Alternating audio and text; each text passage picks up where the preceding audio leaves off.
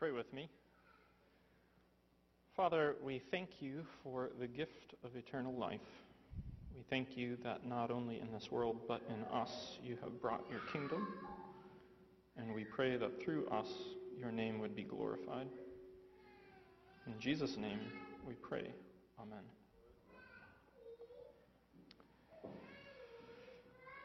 Well, today I want to start in uh, Mark's Gospel. Um,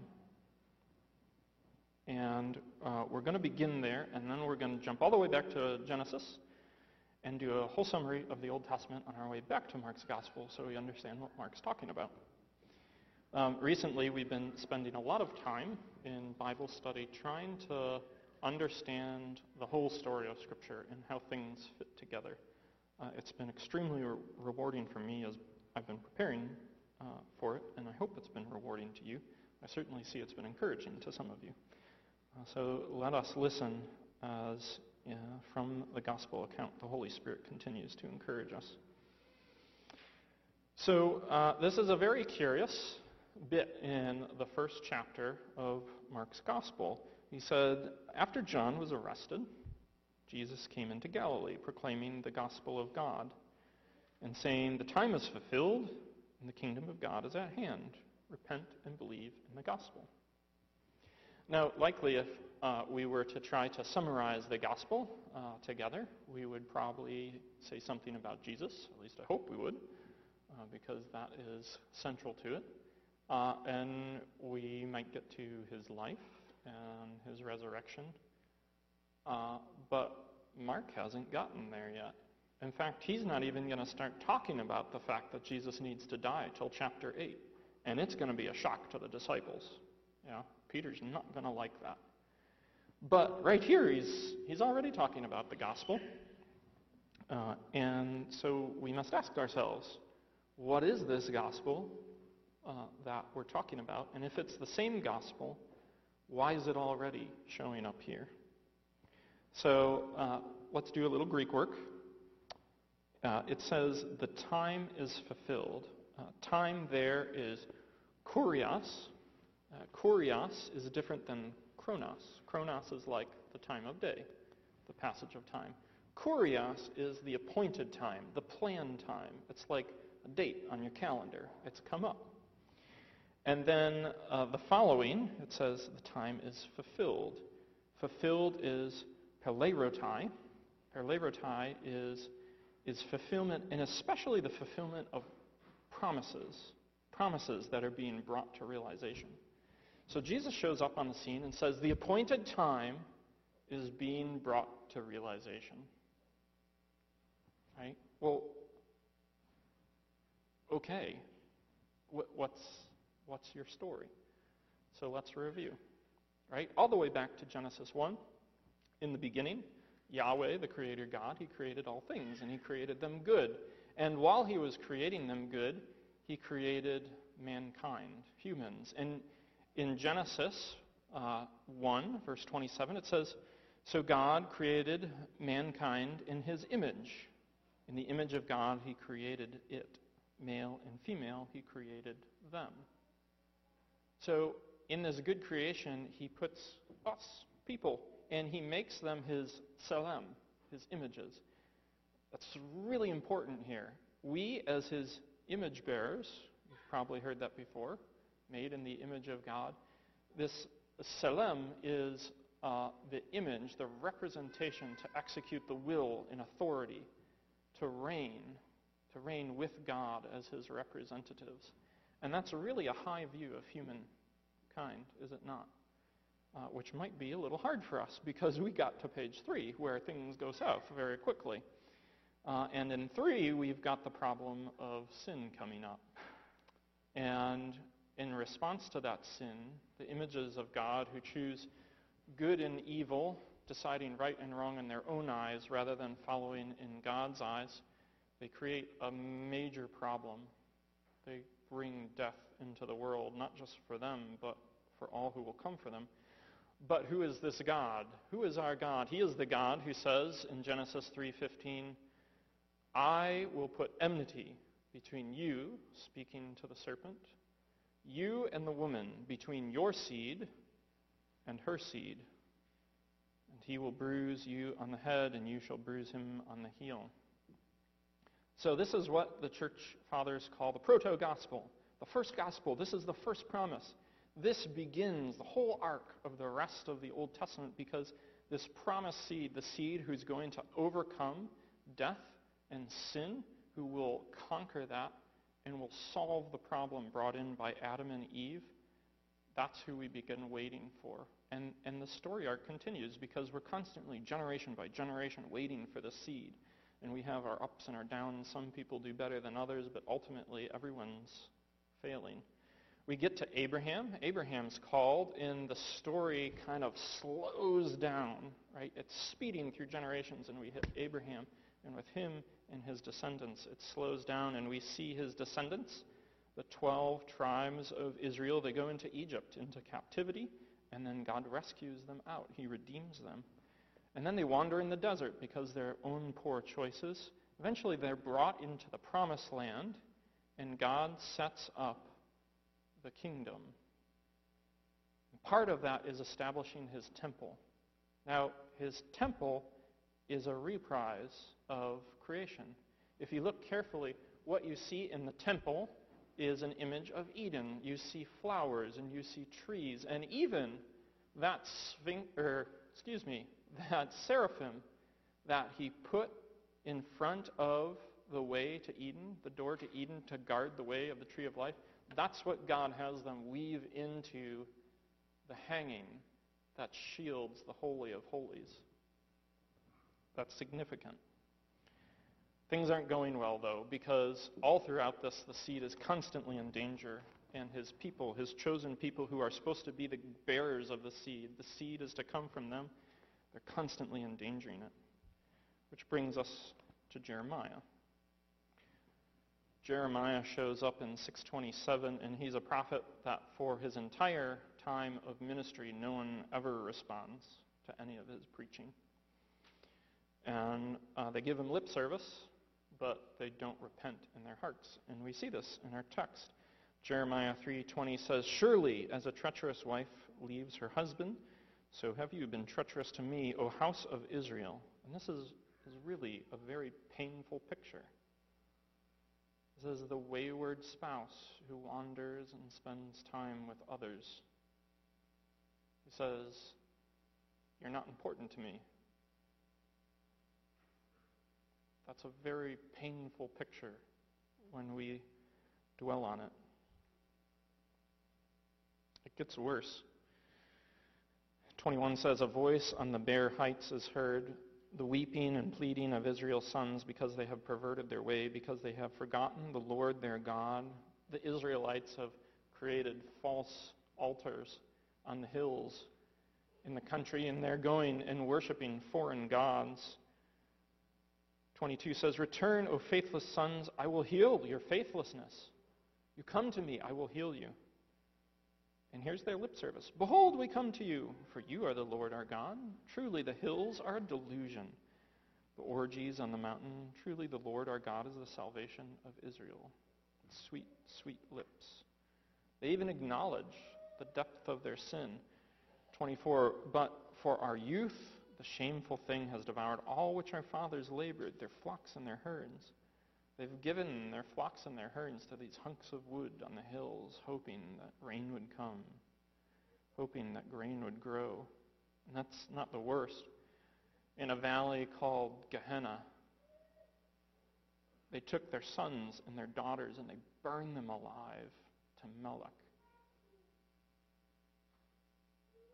They burn them alive in hopes that if they burn their own children, their own images, their seed, the very seed that God promised, the seed, would come from. They're burning them in hopes for a loaf of bread.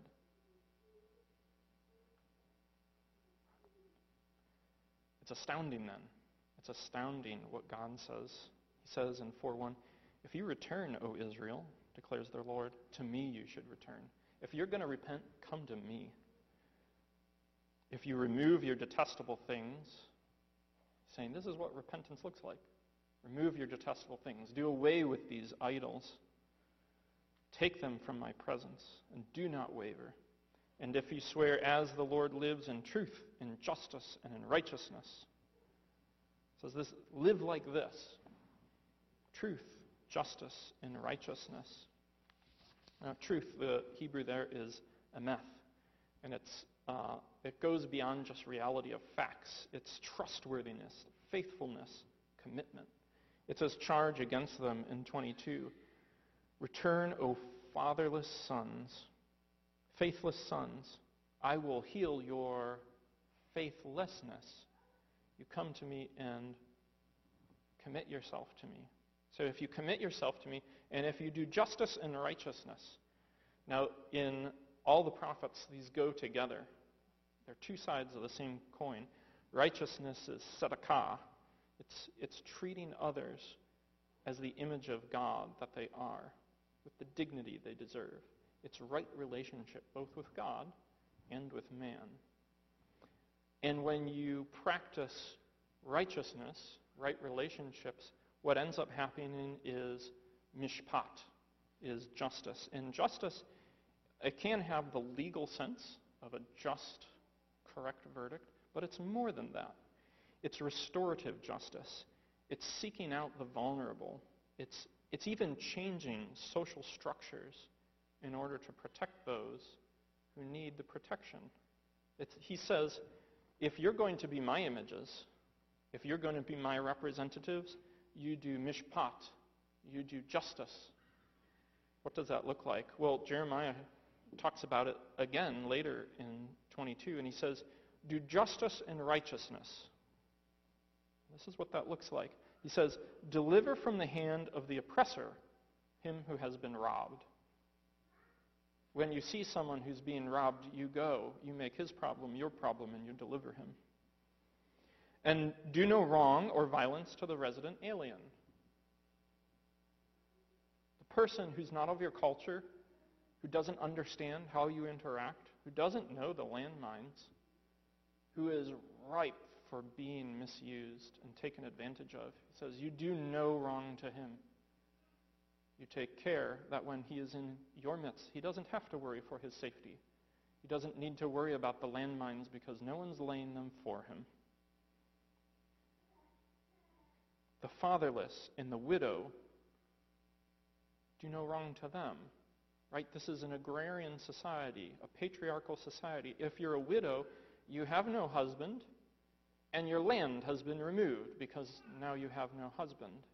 And if you don't have children to take care of you, you're a beggar the rest of your life. He says, In my land, in my people, they shouldn't have to worry about their future. You do righteousness and justice, and you make sure they eat. As with the children whose parents are gone, they should not need to fear for their bread tomorrow. Do tzedakah, so that mishpat, justice, would reign in my land.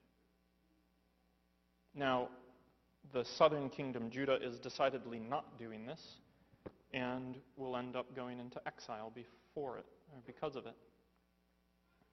And they will come back from exile and they will have grasp to some measure the depth of the issue. And so, what is the heart of these people when Jesus shows up on the scene? we move forward to our psalm, Psalm 130. Now, this is part of the Psalm of Ascents. The Psalm of Ascents are the psalms that you recite as you're going up to Jerusalem. Remember, what's in Jerusalem? Jerusalem has the temple. What's the temple? The temple is a refiguring of Eden. And God's saying, Come back to Eden, come back to the doors of Eden again and again and again, and remember who you are. You are the line from whom the seed is to come. You are how I will fulfill my promise to do away with death. And as they go up, they say, Out of the depths I cry to you, O Lord. O Lord, hear my voice. Let your ears be attentive to the voice of my pleas for mercy. If you, O Lord, should mark iniquities, O Lord, who could stand? But with you there is forgiveness, that you may be feared. You brought us back from exile. Wait for the Lord. My soul waits, and in his word I hope. My soul waits for the Lord, more than watchmen for the morning. More than watchmen for the morning. O Israel, hope in the Lord, for with the Lord there is steadfast love, and with him is plentiful redemption. They're waiting. They're waiting for this restoration, even as they go back to the liturgical doors of Eden. And so a man named Jesus shows up in their midst and he says, The appointed time is fulfilled and the kingdom of God is at hand. Repent and believe the good news. Do you see why all of Israel was in an uproar over what he was saying? Their whole storyline up until now, he's saying, I'm it. I'm the appointed time. The kingdom of God is coming. I am the seed. And he's going to unpack that, right? We're going to learn as we get to know him through the rest of Mark's gospel that, that this man, Jesus, he is the true and real image bearer.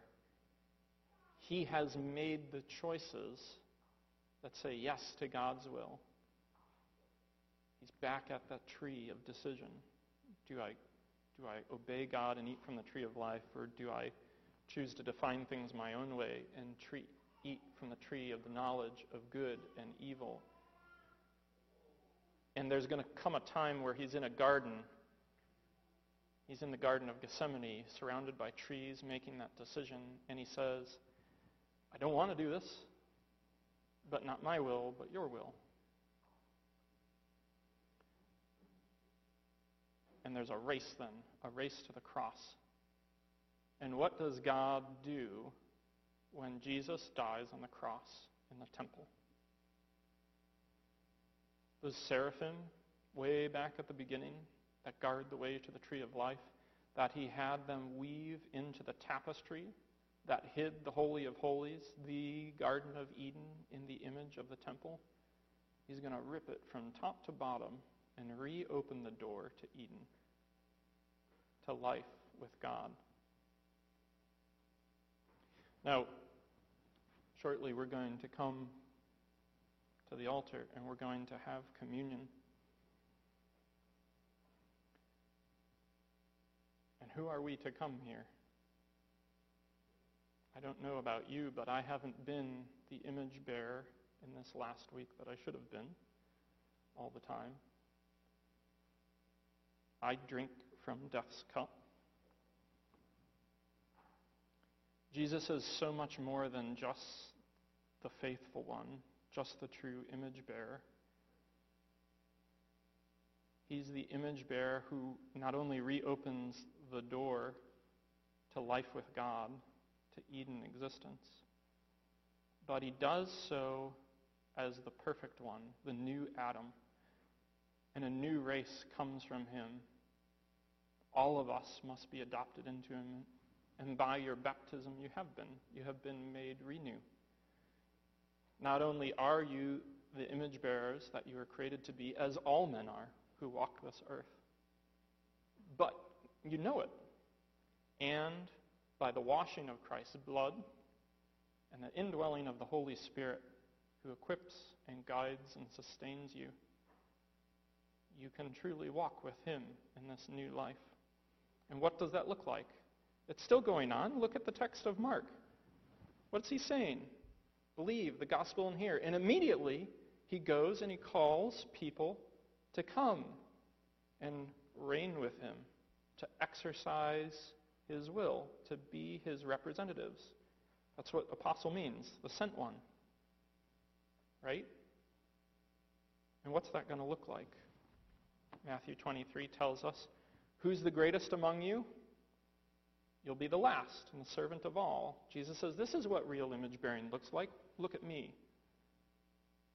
I'm come to serve, not to be served. 2 Corinthians 5 says, When you are in Christ, new creation. Your, your scripture in English probably has, He is a new creation. But He is isn't there in the Greek. It just says, if anyone is in Christ, new creation.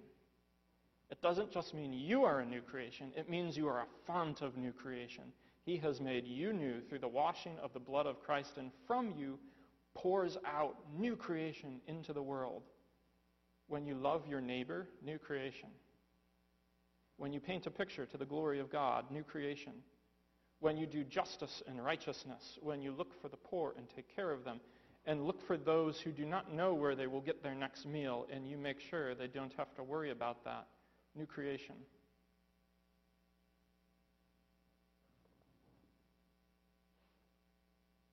When you obey the charge of Matthew 28, where he said, All authority in heaven and on earth has been given to me. Go, therefore, and make disciples of all nations, baptizing them in the name of the Father and the Son and the Holy Spirit, teaching them to observe all that I have commanded you. And behold, I'm with you always to the end of the age. Come, we begin a new week. Come and be fed. Come hear the gospel as it's placed in your hand, as you eat it. Come be encouraged, for Christ has died for you, and he has opened the way back to life with God, not just for you, but for your neighbors. And as we hear in Jeremiah,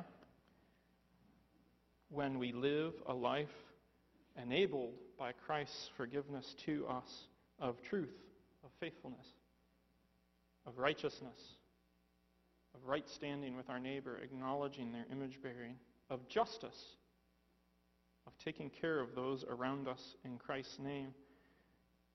The promise that was given here in Jeremiah and is seen in every moment of Jesus' earthly ministry is ours also. He has given it to us. He says, Live this way, and the nations shall bless themselves in him, and in him shall they glory. So, brothers and sisters, walk with Christ this week because he has washed you and he has equipped you. And you are his images. And he has made you worthy to be the instruments of bringing the nations to him. In the name of the Father, the Son, and the Holy Spirit. Amen.